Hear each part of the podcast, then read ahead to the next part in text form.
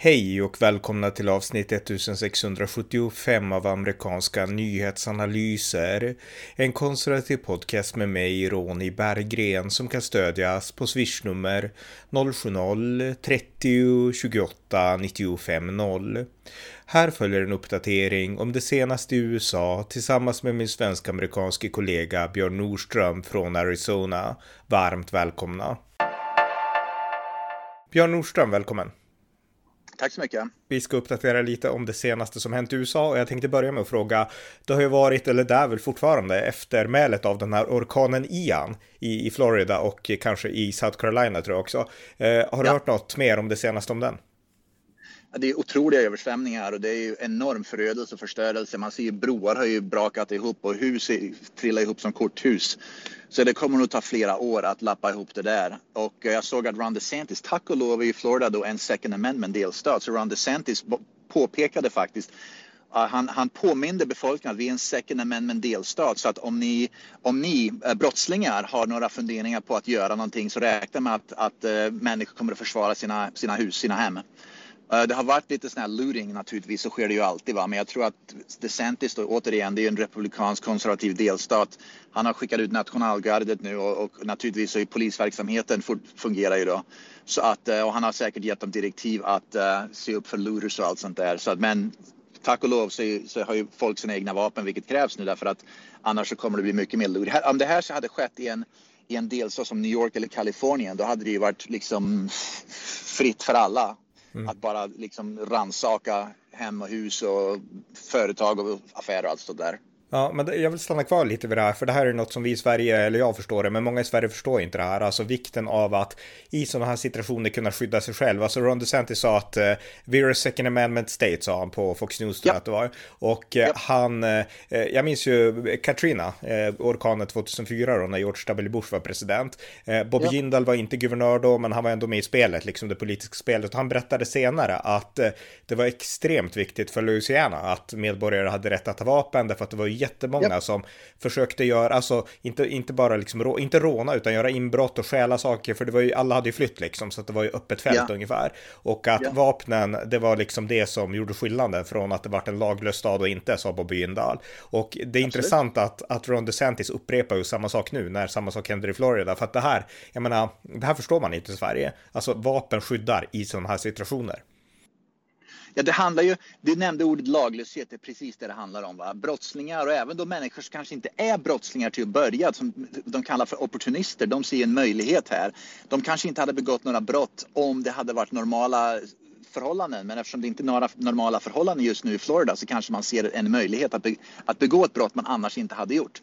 Så återigen, vapen är det enda, man måste kunna skydda sig själv därför att polisen är ju där. Va? Men å andra sidan, det, broar är ju förstörda så polisen kanske inte kan ta sig fram eller om de tar sig fram då måste de åka runt ah, istället för att det tar en kvart, 20 minuter att ta sig till ställe kanske det tar en timme därför att broar inte, ett broar är trasiga och så vidare och så vidare. Va? Det enda man har, man kan inte förlita sig på staten eller, eller delstaten eller kommunen eller polisverksamhet och sånt där längre. Man måste, det liksom every man for himself. Man måste klara sig själv helt enkelt. Och då gäller ju då naturligtvis att, att skydda sin egen familj och egendom. Mm. Eh, en sak till som på tal om just orkanen, det var att Kamala Harris som gjorde ett uttalande ja, nyligen, jag vet inte vilken dag det var, men hon pratade om att man ska ge hjälp, alltså efter nödhjälp till orkanens offer utifrån ras. Och hon menar då att liksom minoriteter, de är utsatta extra mycket och liksom vi måste kämpa för inte bara jämlikhet utan både equality och equity pratar hon om liksom. Och eh, det här är ju någonting som är helt, det, det, ja, det, det, kanske är så att för att de är fattigare att de hamnar i större nöd, men det är liksom att hjälpa utifrån ras, det är ju liksom helt absurt. Och Ron DeSantis, han har en anställd, en sån här Rapid Response Director som heter Kristina Pushav och hon skrev på Twitter att det här är fruktansvärt helt falskt och eh, eh, alltså Fima kommer att hjälpa till helt oavsett ras, skrev hon som svar. Men eh, hade du hört det där om Kamala Harris? Det hade jag faktiskt inte gjort, men jag är inte skvatt eh, förvånad heller. Va? Därför att det här bygger på en rasistisk... Det, det hon egentligen säger att vita människor ska få hjälp sist och svarta människor ska få hjälp först. Man ska, mm. Med andra ord, man ska dela upp dem i den gamla goda rasistiska tank, tankeverksamheten. Ska man dela upp människor efter ras. Det, det, hon, I praktiken så betyder det så här. FIMA, FIMA det är ju då den här nödhjälpen då som kommer från federala myndigheter. Va? Arbetare för Fima, med andra ord människor som jobbar för Fima ska då åka runt och titta på. Det är ett hus som har brakat ihop och då ska de titta på vilken, den personen som står på tomten i princip och ber om hjälp. Okej, okay, du är vit, då åker vi vidare. Okej, okay, du är svart, då hjälper vi till. Va? Det, är, det är fullständigt bisarrt att, att det överhuvudtaget går att tänka på det viset. Va? Det ska inte spela någon roll. Fima agerar ju naturligtvis inte på så sätt, de gör inte sådär. Men att överhuvudtaget en vicepresident resonerar på det sättet, va? Det, det är en oerhört rasistisk världsbild hon har. Och det är konstant att vita ska få hjälp sist, vita ska få klara sig själva. Va? Och det är det här att man splittrar och man söndrar samhället genom att konstant prata om hudfärg. Speciellt när det gäller naturkatastrofer. Hudfärg är ju helt oväsentligt. Inte minst i naturkatastrofer. Va? Människor som behöver hjälp behöver hjälp. Det hon borde prata om det är kanske det att människor som är, låt säga till exempel då handikappade kanske behöver fysisk hjälp lite mer. Säg att man sitter i rullstol, då kanske man behöver fysisk hjälp mer än en kille som är 25 år och, och är urstark va? när det gäller att städa upp efter sig. Sånt kan man ju faktiskt fundera på att, att ge hjälp på olika sätt. Va? Men när det gäller hudfärg, det är helt oväsentligt. Mm. Och att, äldre att, på äldreboenden och liknande behöver hjälp. Precis. Mm precis sådana saker, då hade jag förstått och tyckt att det låter ju rimligt. Men att hon struntar i äldre, hon struntar i handikappade och så vidare va? och tar, utgår efter hudfärg, det är, det är bortom rasistiskt alltså. Det är så inhumant man bara kan tänka sig. Ja, ja verkligen. Och eh, om vi inte har något mer att säga om orkanen Ian så eh, Kamala Harris gjorde ju en annan tabbe. Hon har varit på en resa i Asien för att resa runt och eh, jag vet inte varför man skickar just henne till Asien. Alltså det finns ingen anledning för hon är så inkompetent. Hon var ju i Vietnam för några år sedan och där gjorde hon bort sig och blandade ihop saker och nu så var hon då i Korea och eh, i den här demilitariserade zonen då mellan Nord och ja. Sydkorea. Och hon skulle prata om liksom USAs allians med Sydkorea såklart. Men hon sa fel. Hon sa liksom att vi har en ja, obrytbar allians med Nordkorea sa hon. Och jag ja. menar, ja, det kan inte bli värre än så liksom det är Kamala Harris i ett nötskal. Biden kan skylla på att han är gammal och senil, va? men mm. Kamala Harris hon, hon är förmodligen totalt oinsatt. Hon begriper, jag tror inte hon begriper skillnaden mellan Nordkorea och Sydkorea. Jag kan ju nämna att Bill Maher, vi har pratat om Bill Maher förut, han kritiserar då, han skjuter från höften, han, kritiserar, han är ju vänsterliberal i grunden, men han kritiserar demokraterna, han kritiserar uh, cancel culture, han kritiserar woke och allt sånt där. Så han är, en, han är en gammal klassisk liberal som kritiserar det som borde kritiseras oavsett om det kommer från höger eller vänster eller vart nu kommer ifrån. Han är i alla fall har sagt rakt ut nu att Kamala Harris inte, att hon borde dumpas som vicepresidentskandidat inför valet 2024 därför att hon är bara ett tunt sänke. Så han sa att om, om Joe Biden, om Joe Biden, det är ett stort om fortfarande, va, kommer att, att, att bli presidentkandidat 2024 så borde han dumpa uh, Kamala Harris och inte ha henne som, som sin running mate. Mm. Och jag håller helt med. Jag tror, min gissning är att, att demokrater normala demokrater begriper det. Min gissning är att normala demokrater vill varken ha Biden eller Harris som, som uh, kandidater på någonting Nej. 2024. Men, men alltså jag håller med, jag tycker Harris är värre, värre än Biden. Alltså nu pratas det mycket om, minns vi poddade för några veckor sedan om den här kongresskvinnan som hade dött, Jackie Walorski hette hon i alla fall, eh, ja. republikan och nu skulle Biden hålla ett ja. tal, jag minns inte vilken delstat det var, om det var Indiana eller vilken delstat det var. Jag tror det var Indiana. Men ja, jag ja. tror också det, men jag är inte säker. Men, men i alla fall, eh, han höll ett tillställning häromdagen och då undrade han om hon var där, liksom han frågade, where is Jackie, where is Jackie? Och han hade helt glömt ja. att, att hon var död och att till och med Vita huset hade uppmärksammat att hon var död. Ja. Det hade han glömt bort och det var det pinsamt. Och hans presstaleskvinna, hon fick ju försöka förklara det här för media sen och så. Och det kan man tycka att det där är illa och Biden är gammal och sådär. Men, men alltså Biden är ju en, alltså han är gammal och man kanske inte ska vara president om man är i hans tillstånd. Men han är ändå grundläggande tusen gånger vettigare än Kamala Harris. För som du sa, hon kan inte skylla på att hon är gammal och dement. Utan hon är bara off, hon kan ingenting. Det är det som är hennes problem. Hon kan ingenting och hon liksom följer sina konstiga vänsterliberala instinkter som bygger på att hon tror att världen fungerar som hon tror att det fungerar och allt blir bara fel liksom. Så jag menar, hon är värre än Biden. Det, var, det är dit jag vill komma liksom, tycker jag. Jajamän, visst är det, visst är det så. Och en sak till om jag får lägga till det. Jag menar, Biden har ju ändå rätt instinkter. Alltså när det kommer till Ryssland och sådana saker. Han kan vara liksom yr och virrig och liksom göra fel. Men liksom, jaha, Ryssland anfaller. Ja, men då ska, vi, då ska vi stå upp för det som är rätt. Jag menar, det är bara något han minns från, inte vet jag, kalla krigets dagar på 60-talet eller någonting. Men liksom, Harris, hon, hon, alltså, skulle hon bli president och det blir en kris i världen, jag menar, hon har inte en susning. Hon skulle behöva fråga om sina rådgivare om hjälp varje timme ungefär. Och jag tror att eftersom hon baserar mycket på sin ideologi och det hon tror, hon kan ta väldigt, väldigt, väldigt farliga beslut. Mm. Därför att Biden tror jag fortfarande kan ta beslut, som du nämnde då, han kanske kommer ihåg någonting från 60-talet, att USA är de goda och, och Nordkorea de onda, typ sådär, mm. att han begriper sånt där. Men jag tror att Harris, hon kan ta ett beslut som går stick i stäv med vad, vad, vad som är bäst för västvärlden, enbart på hennes ideologi. Hon kan ta ett beslut som är precis som att, jaha, nu nordkoreaner, de är asiater, det är en minoritet. Därför ska de kunna få skicka ett, ett, en atombomb mot USA och döda massa vita ungefär. Det låter ju bra. Att hon, hon, hon faller in i sin ideologi istället på vad är bäst för västvärlden, vad är bäst för amerikanska folket oavsett hudfärg eller woke eller cancel culture eller vad det nu är. Ja, exakt. Hon är livsfarlig. Alltså Biden varje dag framför henne liksom. Så att, ja. Ja, eh, ja vi går vidare. Har du något, något annat? Ja, det kan vi göra. Det var en, en doktor under Planned Parenthood som var intervju från Planned Parenthood. Det är en sån här Planned Parenthood, en, eh, en, vad ska man säga, en, en nationell proabort precis organisation. Och i alla fall, det var en doktor där som var i senaten så, och, blev in, och, och då ska göra ett testimony.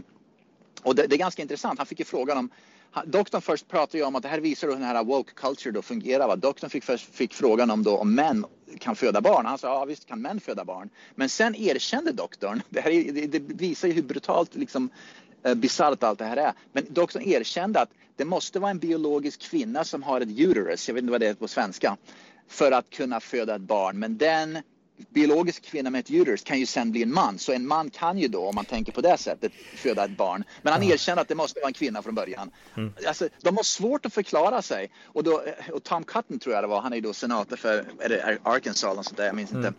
Han i alla fall sa rakt ut att här är en anledning till varför ni, ni, ni, måste, ni borde rösta på Republikanerna i höst och inte Demokraterna. Precis det som kom ut i den truten. Mm. Ja. Så det är ganska roligt. Va? Men, men det visar ju också att de har svårt, även då läkare har svårt att förklara hur män kan få barn det är män, men det måste egentligen vara liksom man, man, man fintar bort sig själv helt enkelt. Va? Mm. I alla fall, jag tänkte också nämna någonting, vi pratade om uh, Washington DC, hur Washington DC, precis som New York och Los Angeles, San Francisco, Seattle och så vidare, Portland, det liksom blir farligare. Det här visar också polismyndigheterna inte är fungerande i Washington DC, även om det då sker fler skjutningar i Washington DC än det har gjort på länge. Um, så att bära vapen illegalt är ett brott. Man ska då arrestera personen. Så det var flera stycken um, personer i Washington DC som blev ertappade med att, bära, att, att ha på sig ett vapen, förmodligen en pistol då, illegalt. Polisen konfiskerade bara pistolen, vapnet som var illegalt, men de gjorde inte en arrest av personen. Vilket är oerhört skrämmande. Med andra ord, de säger att vi vet att det är olagligt och man ska lagföra och åtala människor som bär vapen illegalt. Men vi tar bara beslagtar bara vapnet. Personer som begick det brottet, de får bara gå vidare. Va? Naturligtvis kommer personer som, som begick det brottet att bli uppmuntrad att bära illegalt vapen igen. Därför att de blir ju inte ens arresterade. Va? Och det visar ju nu, det här är anledningen till varför brotten i de städerna ökar. Därför att man bokstavligen säger polisen, vi, vi kommer bara ta vapnet men vi kommer inte att åtala dig för någonting eller arrestera dig för någonting. Men, men var, varför gör polisen så? Förmodligen för att de är aktivister, men framförallt min gissning är att det är direktiv från högre ort som slutar då med borgmästaren naturligtvis. Att det är precis som som i New York att poliserna har inte befogenheter att göra saker längre och de vet förmodligen om att om vi arresterar den här personen, vi tar dem till polishögkvarteret och sen tar vi dem till åklagarmyndigheten då i Washington DC så kommer åklagarmyndigheten att droppa fallet och släppa ut dem på gatan igen så det blir ingenting i vilket fall. Vi har ju pratat om det mycket i New York att, att man släpper ut person, grova brottslingar på gatan överhuvudtaget utan någon form av konsekvens. Va? Och det är precis samma sak, polisen har gett upp. Mm. Så min gissning är att polisen själva in, de vill arrestera och fullfölja det här men de vet om att, att högre ort bara kommer att släppa ut dem i vilket fall så det spelar ingen roll vad polisen gör. Så de vill inte bara slösa bort tid, sin tid på det. Ja, så man, om man skulle fråga någon som bär ett illegalt vapen i Washington DC, varför gör du det? Då skulle han bara svara because I can, ungefär. Absolut, självklart. Det, det, det, är precis det som, det, det här är inte bara en signalpolitik, utan det här är konkret politik. Det är precis det. Så om man tror att vapen och framförallt illegala vapen ska, ska komma bort från gatorna, då gör man ju precis tvärt nu. Utan det här kommer ju bara uppmuntra människor att bära vapen illegalt istället, därför att man blir inte ens arresterad och åtalad för det brottet. Nej, och, och sista poäng just i det här, alltså det är liberala politiker som har gjort det här och samma liberala politiker som låter liksom eh, brottslingar gå omkring med vapen utan att fängslas. De är ju liksom ja. som iglar på liksom vanliga laglydiga vapenbärande medelklassmedborgare liksom. Precis, och då återgår vi till de här delstaterna som Florida, Texas, Arizona, de här konservativa delstaterna där man verkligen värnar om att människor får göra det legalt. Men om människor gör det illegalt då blir det lagfört och då hamnar du i fängelse. Va? Så återigen, det finns en anledning till varför människor flyr Washington DC, Chicago, New York, Kalifornien och så vidare och flyttar till de här konservativa delstaterna för det är fortfarande ordning och reda. Laglydiga människor med vapen som bär dem har, får göra det inom lagen Mm. Eh, brottslingar som gör det, som begår brott, eh, som bär illegala vapen, de åker in i finkan. Ja. Och det är det folk vill bo, folk vill bo på de ställena helt enkelt. Mm, mm. Eh, något annat? Ja, vi har ju pratat mycket om att de här att CNN och MSNBC och allt det där eh, tv-kanalerna då eh, under de senaste åren har ju gått åt skogen från att ha blivit allt för woke och cancelled culture och allt sånt där. Va? Det senaste ledet är ju, uh, om du vet vem, vad heter han, Noah? Trevor. Trevor Noah. Ja, han, han tog ju över uh, den här Daily Show efter Jon Stewart för sju år sedan tror jag det var. Mm. Det är sån här slags talkshow, komedishow lite grann där, något mellanting då som, som kommenterar då på på ja, politik och lite samhälls, samhällsdebatter och sånt där. Va? När Jon Stewart lämnade över showen till Trevor Noah så var det 1,3 miljoner tittare i snitt. Under Trevor Noah som är en väldigt politiskt korrekt, väldigt woke person så har det gått ner till ungefär 300 000. Så han har tappat från 1,3 miljoner till 300 000, vilket är en enormt stor tappning. Så han i alla fall har sagt upp sig nu så han kommer att sluta på den showen. Han säger inte riktigt varför, men alla vet ju anledningen till att han har gjort att den showen har gått åt skogen. Och precis som för CNN och, och, det är samma mönster där va. Det har att göra med att go woke, go broke. Precis mm. som det här med Netflix gjorde för ett par år sedan och så vidare va. Att om, som NFL, som NBA, om man följer woke så kommer det att gå åt skogen vad gäller och, tittare och, och publik och allt sånt där va. Och då återgår man till mer normala precis som, som förmodligen då, den nästa host för här Daily Show kommer förmodligen att bli mer normal och då kommer tittarantalet gå upp igen. Ja, men bara för att påpeka en sak. Jag följde Daily Show alltså varje vecka när Jon Stewart höll i det och han var ju superrolig och han var ju vänster, alltså han var helt öppet med, det är inget snack om att han var liksom åt vänstersidan, han drev mer med ja, republikanerna, men det gick ändå att se honom trots att jag är konservativ. Han var ja. rolig och han var så själv, alltså han försökte inte, han var ju vänster för att han var vänster ungefär. Han försökte inte passa in i någon mall utan han var bara sig själv och så körde han på liksom. Och det var ju det som gjorde att det gick att se honom, även om man inte alltid höll med liksom. Så att det var ju inte ja. PK, utan det var bara Jon Stewart som var Jon Stewart. Trevor Noah, han är, vad ska man säga, artificiell. Han har liksom tryckt in sig i det där, målat in sig i det där woke-hörnet och han har liksom agerat på det ser man, det är liksom så uppenbart. Jag tittar inte på det, jag har sett några avsnitt här och där, mm, men, samma, men det, det, är liksom, det, det är öppet hur han bara går efter framförallt Donald Trump men även konservativa och republikaner. Det är liksom som att han har fått ett direktiv att du måste göra så här. Va? Eh, eller så är det bara att han har beslutat att göra det för att det är hans sätt att överleva ungefär. Men oavsett så har, har det helt förstört. Och det känd, min gissning är att vi har pratat om det för, förut att, att det här woke och allt sånt där, det är bara en tidsfråga innan det kommer att försvinna mer och mer och mer. Och det ser vi nu att mer och mer av det försvinner. Precis som det här att rasistanklagelserna, precis som i Sverige och här i USA, det är ingen som bryr sig om sånt där längre därför att det, det, det är så absurt. Va? Mm. Den äran är förhoppningsvis över nu. Den har liksom börjat på att försvinna va? därför att det funkar inte, det biter inte längre på människor. Man kan bli kallad rasist utan att bry sig därför att det är så absurt. Man kan bli, och, och då inser då de som anklagar för det, och även då media då som håller på med woke och allt sånt där, att vi kan nog inte hålla på så här länge. Liksom. Den epoken i amerikansk i det amerikanska samhället nu, vare sig det är inom media eller sport eller politik, den är över nu. Den har börjat tack och lov försvinna. Mm. Ja, det, det är väl och du, du, och du och jag har pratat om det flera gånger genom åren att, att det, det, är bara en tidsfråga och den, den tiden kommer nu. Vi fick rätt. Ja, och det, det som är i hopp här, för det är så jättemånga som är besvikna på just USA för det mesta av den här skiten, om man säger så. Det kommer från USA, det är ju bara ett faktum yeah. liksom. Och från Sverige kanske, men alltså i mångt och mycket från USA.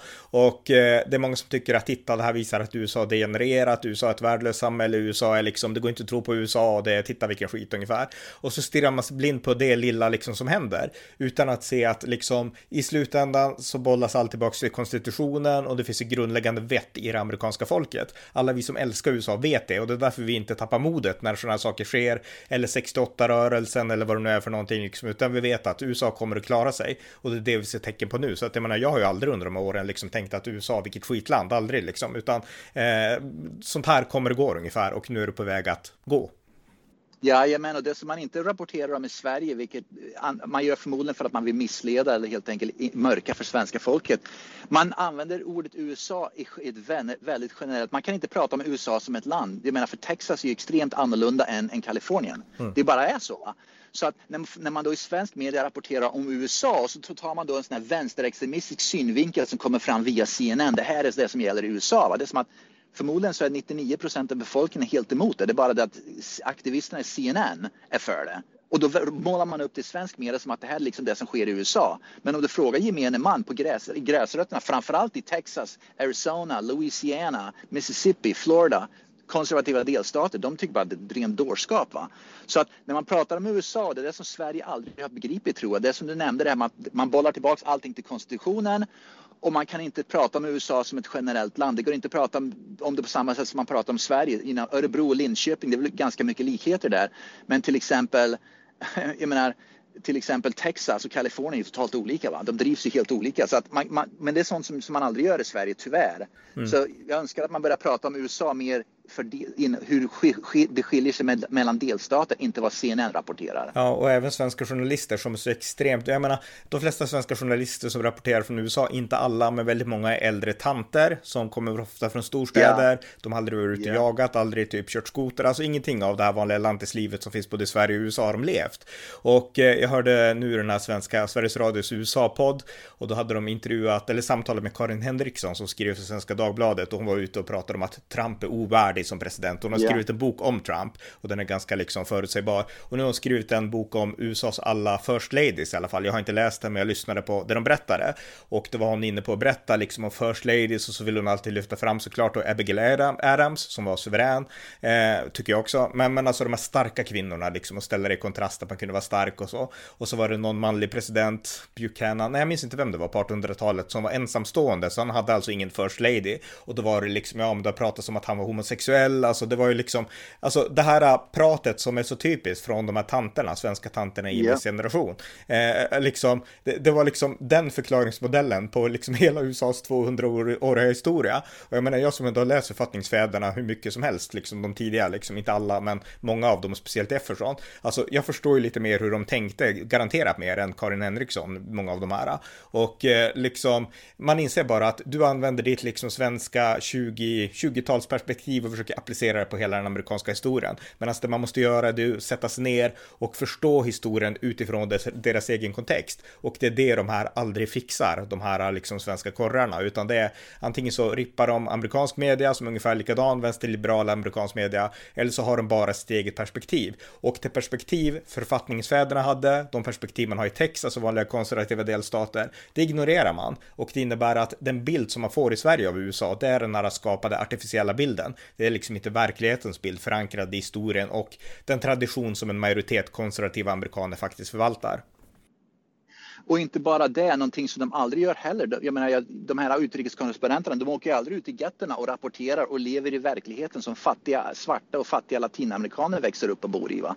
För första gången, jag har ju bott i USA ungefär 30 år, för första gången förra året jag tog ett jobb, där jag bokstavligen jobbade i en, i en innerstads gettoskola, en jättestad innerstads gettoskola, där det 95 procent var svarta och latinamerikaner, framförallt latinamerikaner. På det året lärde jag mig oerhört mycket mer om svarta latinamerikaner och, och som växer upp i fattigdom, hur de tänker och tycker. Och deras livsupplevelser är så oerhört annorlunda än det som presenteras av Black Lives Matter eller det som presenteras av aktivister som påstår sig ha föra talan för svarta och latinamerikaner. Mm. Svarta och latinamerikaner i svarta getton i fattiga områden är mycket mer patriotiska än det som någonsin framgår i media därför att media, svenska utrikeskorrespondenter, har in, de vågar inte åka in till de där gettorna och de vill inte heller göra det för då kommer det, då kommer det visa sig att, att de personerna som växer, som bor där i de svarta gettorna och latinamerikanska gettorna, de helt enkelt, de är inte alls, de är inte alls de, de, är inte alls inom det narrativet och agendan som, som media vill visa upp. Nej. Det visar sig att de istället de, de är amerikaner som vill försöka lyckas, de älskar USA, de är patrioter till stor del. Till skillnad från det som då man vill måla upp inom mediekåren. Va? Det missas helt och jag önskar att svensk media hade större intresse av det. Men det har de naturligtvis inte. Va? Därför att då får de helt fel. Då, då måste man måla upp en verklighet som inte passar narrativet som media vill föra fram. Ja, nej exakt, exakt. Ja, ja vi fortsätter. Något annat? Ja, vi pratade ju för ett tag sedan om, och det här var någonting som vi förutspådde du och jag. Vi pratade om att eh, Biden började ta in de massa afghanska flyktingar för inte så länge sedan. Kommer du ihåg det? Mm, ja, ja, såklart. Till USA. Ja, jag menar, nu har det visat sig att en, en, en manlig afghansk flykting som kom till USA under Bidens eh, nya eh, asylprogram eller vad det är för afghaner. Han, eh, han försökte vad heter det, han försökte an, antasta, vad heter det, ge sig på sexuellt en, en 12-årig pojke i en lekpark i New Mexico.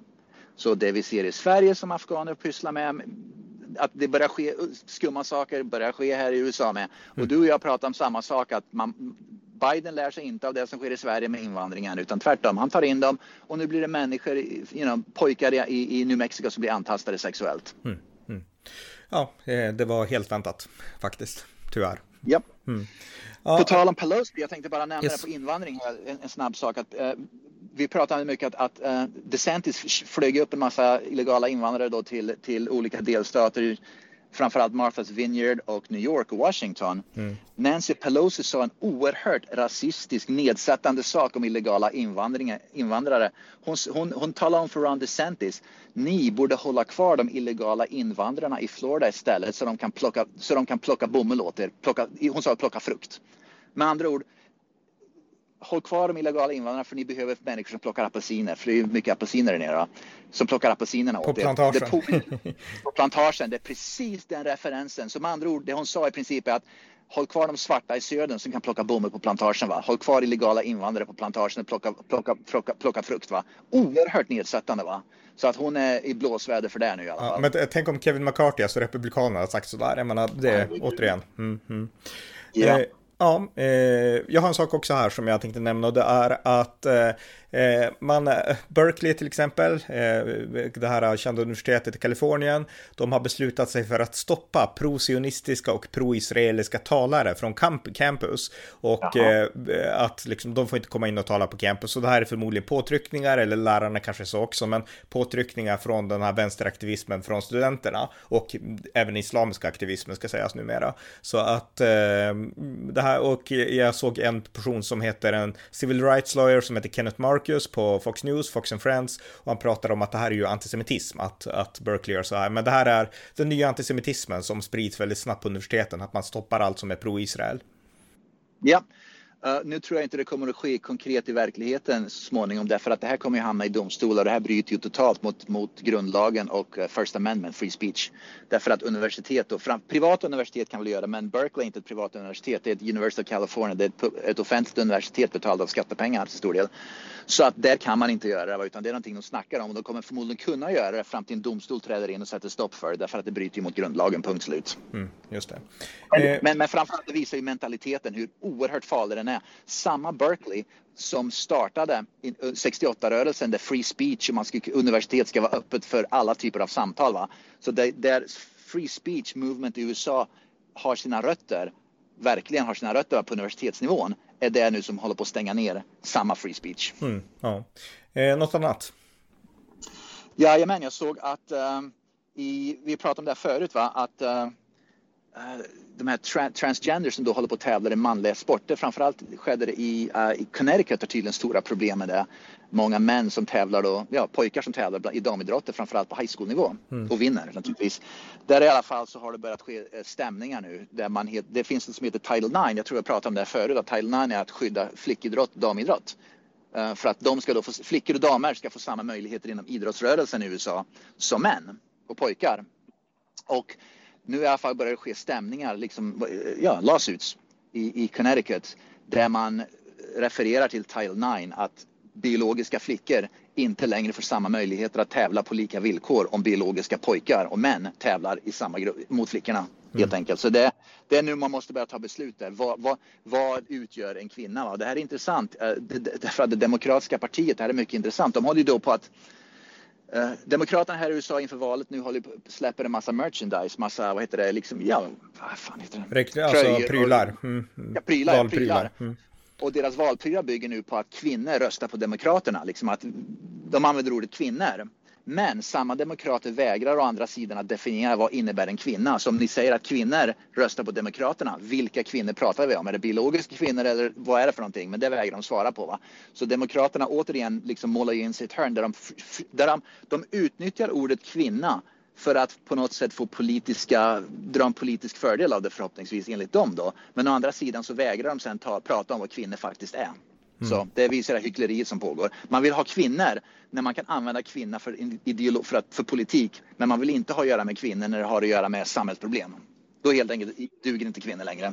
Just det, just det. Eh, och på tal om det, alltså det är också ett, ett par, ett amerikanskt par som har, eh, de har eh, arresterats för att ha förberett att sälja medicin uppgifter till Ryssland, alltså spioner egentligen, som har tänkt sälja Ja, medic medic medical records till, till Ryssland. Och eh, det här paret är, eller i alla fall en av dem är transgender, och det har väl ingenting alls med brottet att göra, självklart inte, men, men eh, jag noterade bara det, för det, det är en rubrik på The Telegraph.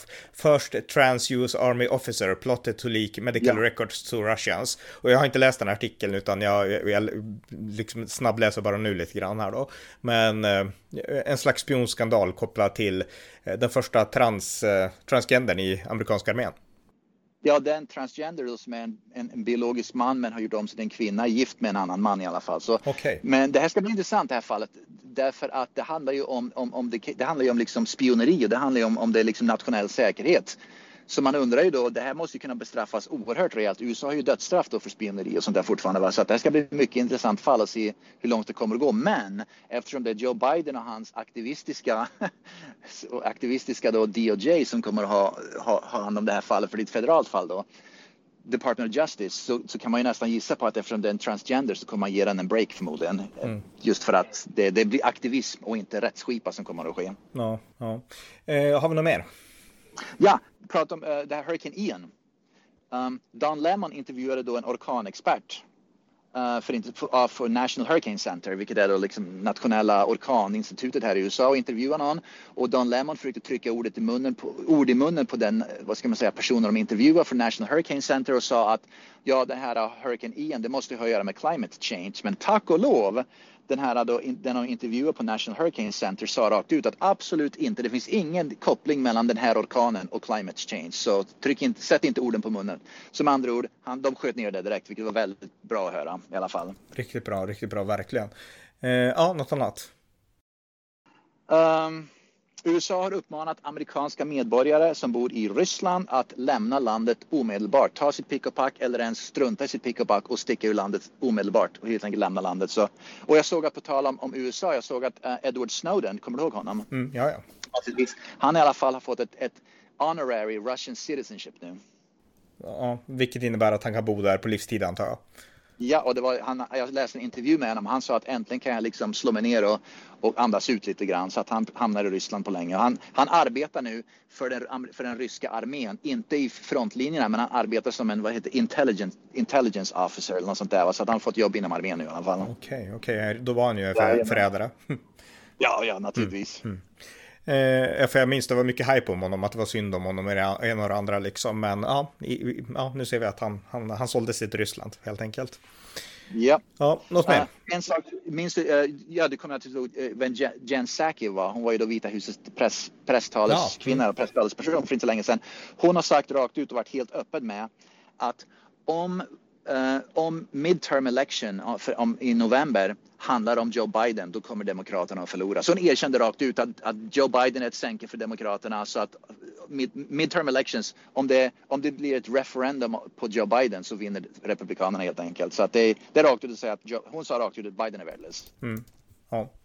Eh, just det. Ja, eh, jag har inget mer. Har du något mer? Jag har en sak till på sak om Nancy Pelosi för det visar hur impopulära de här personerna är på gatorna. Nancy Pelosi eh, Eh, var i New York City och hon gick på en, det var en musikkonsert som var där så hon, gick upp, hon blev tydligen uppbjuden på scenen under en stor musikkonsert. Och det var en musikkonsert då där, eh, där hon skulle då ja, introduceras. Här är Nancy Pelosi och alla trodde att de skulle börja hylla henne men det blev enorma burop mot henne helt enkelt. Det blev otroligt pinsamt för Pelosi. De buade ut henne i publiken i alla fall.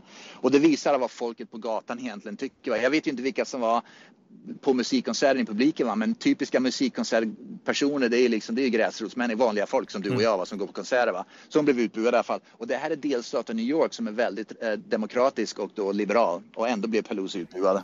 Ja, ja men det är så det är. De, de buar ut Pelosi och de ropar Let's go Brandon när, när Joe Biden ska göra saker. Precis, så det visar vad folket på gatan tycker, till och med i New York. Mm, mm, intressant. Okej, men eh, Ja. tack så mycket Björn. Tack så mycket. Tack för att ni har lyssnat på amerikanska nyhetsanalyser.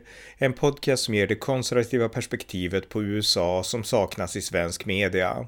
Podden kan stödjas på swishnummer 070-30 28 95 0 eller via hemsidan på Paypal, Patreon eller bankkonto. Skänk också gärna en slant till valfri Ukraina-hjälp. Vi hörs snart igen. Allt gott tills dess.